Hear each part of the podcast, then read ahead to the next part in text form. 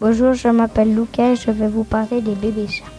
Il a les griffes qui peuvent se rentrer. Le chat miaule. Il existe des, des espèces domestiques et des espèces sauvages. Ils sont de la famille des félidés, comme les tigres. Les chats domestiques descendent de chats sauvages.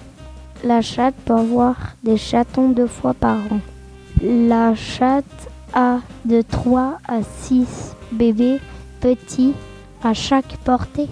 Les chatons grandissent dans le ventre de leur mère pendant deux mois. Quand la chatte est prête à avoir ses petits, elle cherche un endroit tranquille pour s'installer. Les chatons sortent un à un du ventre de leur mère. Elle déchire l'enveloppe qui les entoure. Puis elle les lâche pour les laver.